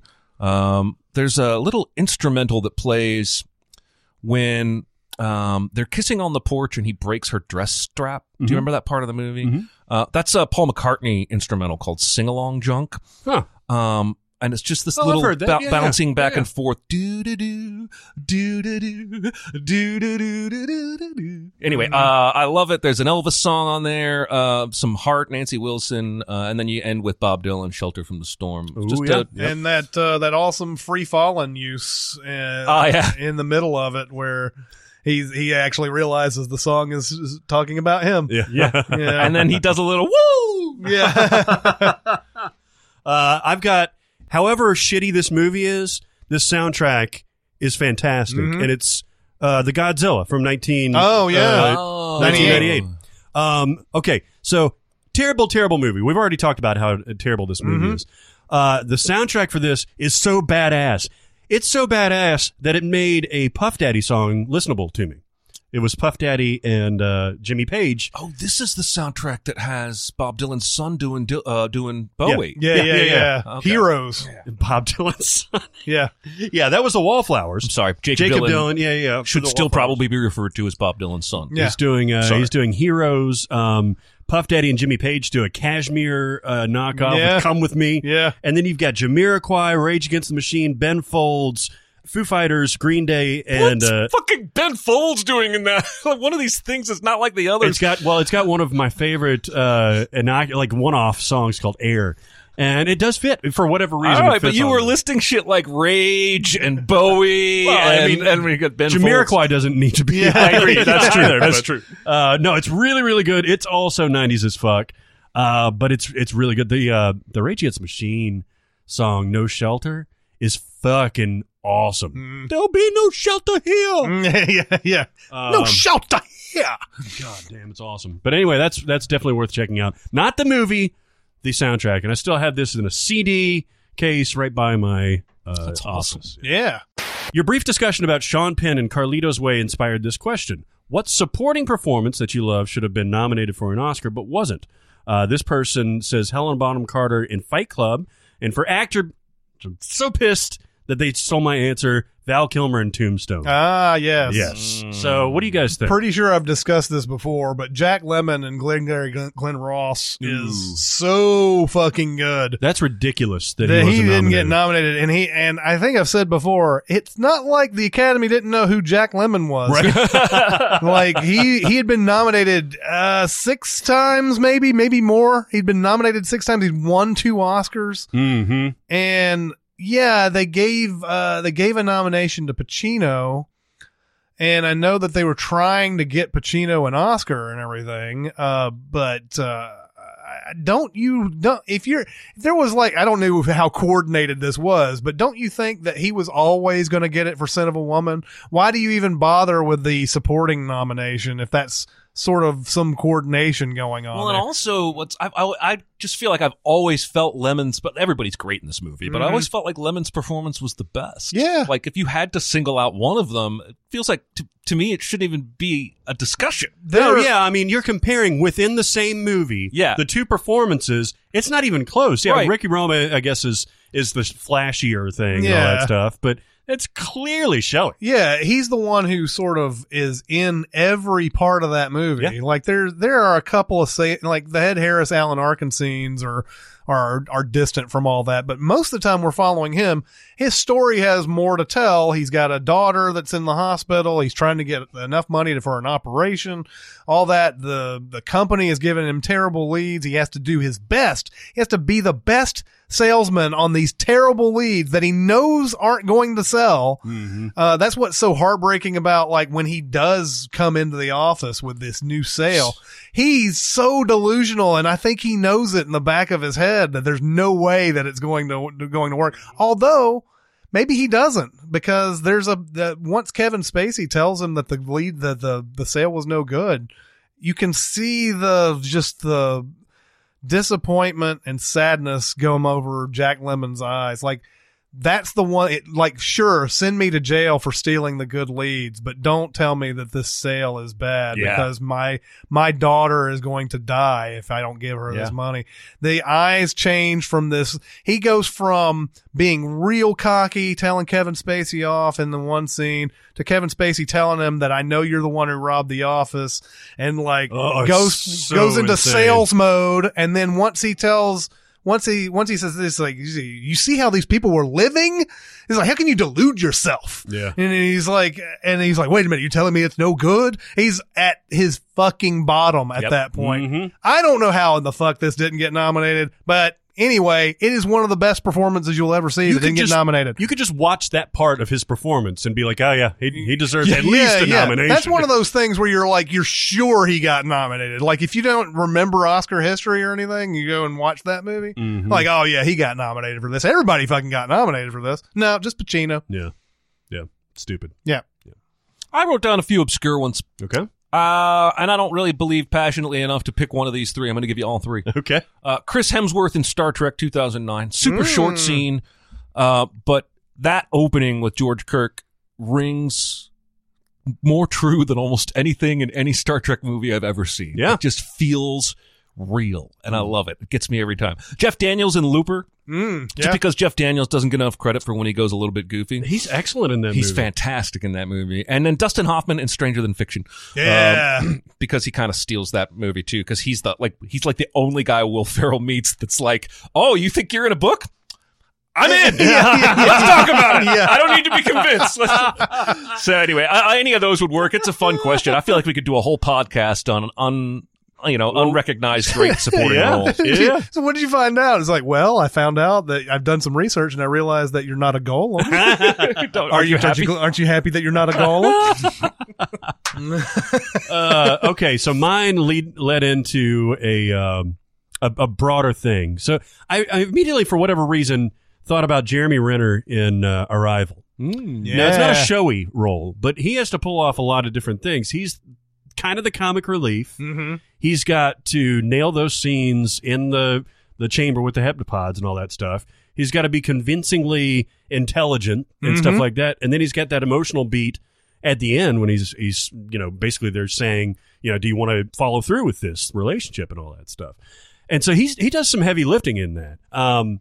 But he wasn't nominated. Right. Amy Adams wasn't even nominated for this. That's the next step, is that how the fuck is Amy Adams not nominated for this performance? Yeah. Because all that stuff that Jeremy Renner does, like, she's got to really anchor the movie. She's in almost every scene, if not every scene.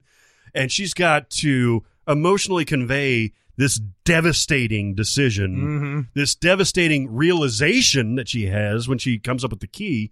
And, some kind of action-y bits, too, when they're getting blown out of the thing and when he's chasing her with the satellite phone and all that stuff. That's a true crime that this movie wasn't nominated for more stuff, particularly Jeremy Renner. But, yeah, those two what I think would be an interesting double feature, even though the movies have very little to do with each other, although there is one little thread, Arrival and Nocturnal Animals.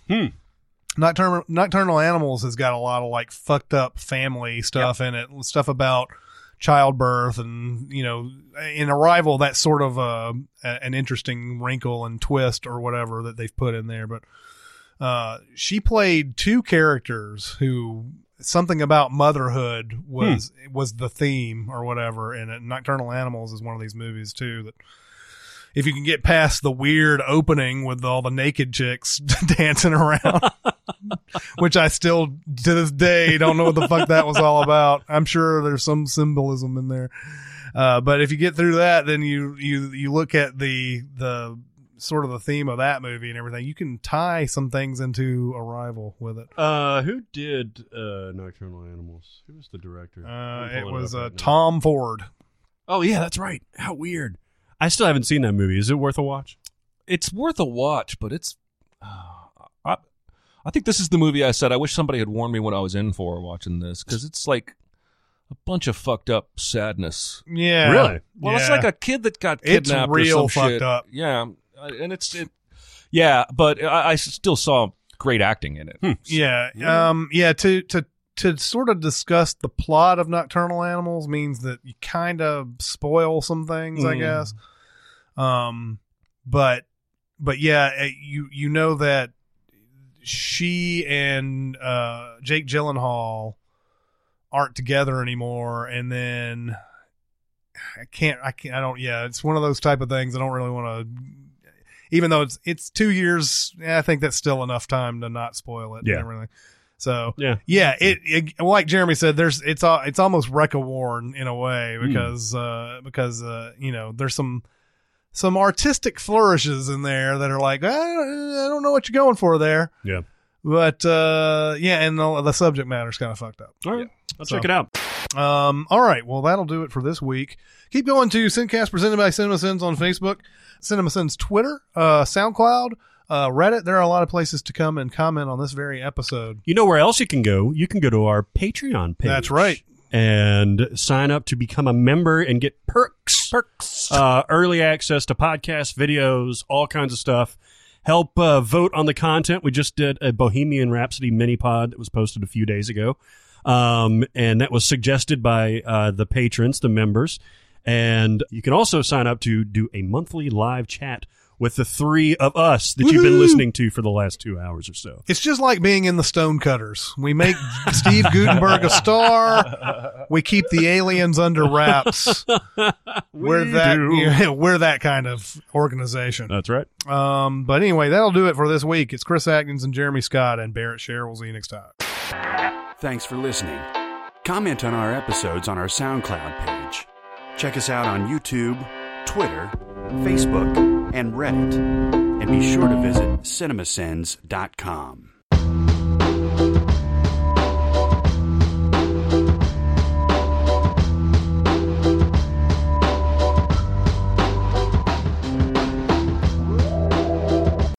And that was one of them. Okay. Nice. Did you watch Model by Day? That's how it really gets you in the mood. Exactly. Especially lyrically. Are you being serious? No, I'm joking, because that one song I always refer to where she says, where there's a fire, there's bound to be a flame. Where there's a flame, someone's going to get burned. And just because it burns doesn't mean you're going to die. I'm just saying. I love that song, though. Well, that's the problem, is that it's actually a catchy bit of music. Mm-hmm. It's just, I can't get on board with those lyrics. That's like the Hallmark Channel of lyrics. It's like the greeting card lyrics. Yeah, but I mean, like, musically. Where there is a fire, someone's bound to be a flame. Yes, but in the last chorus, she takes, like, the third or the fifth harmony above that. And, like, it's super high register, and it's super, like, impactful. But, yes, lyrically, that one is not all the way there. Is that the Camila Cabello harmony? The fifth harmony, yes. How many people want to kick some ass? I do. That's my favorite part at the end of Jay and Silent Bob Strike Back. Oh, I forgot that was in there. How many people want to gig some ass? Are you blah, blah, blah, number 73? Did you say this about Jay and Silent Bob? Yeah. And then you're just like punching him, and you see Kevin Smith like doing a drop. Who is she married to?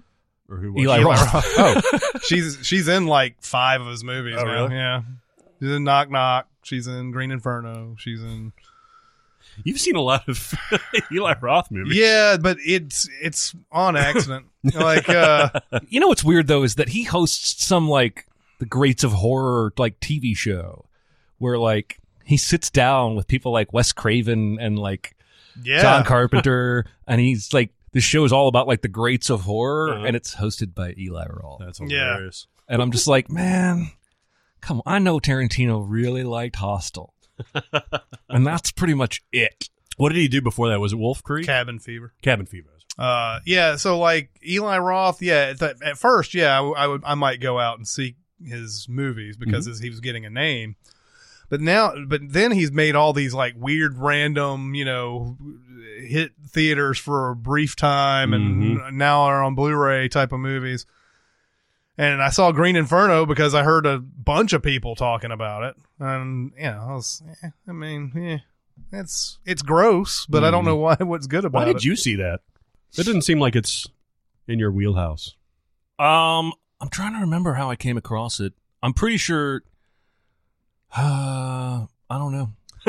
And well, it could just be Pretty Girls. A lot of times I'll just watch a movie strictly because of that. Well, I mean, I don't think we should be afraid to say that. No. She actually has a very unique, almost exotic kind of beauty. That could easily have drawn me in. Yeah. Or that or the kid from Spy Kids. I saw him in the well, and Knock Knock. I think for a while there I didn't even know that was an Eli Roth movie, but I figured it out. I don't know, just before I watched it, and then Knock Knock was when I was messing around with my little VR thing, and it was the Hulu app, and I was like, I'm going to watch a movie. What movie should I watch? And I scrolled through all this. And I have never heard of these. Never heard of these. Never heard of these. Never heard of these. Oh, Knock Knock. I know that's terrible, but I'm going to watch it. And Ana de Armas is in that, and I love Ana de Armas. I mean, I can see how that would shatter you for the rest of your life.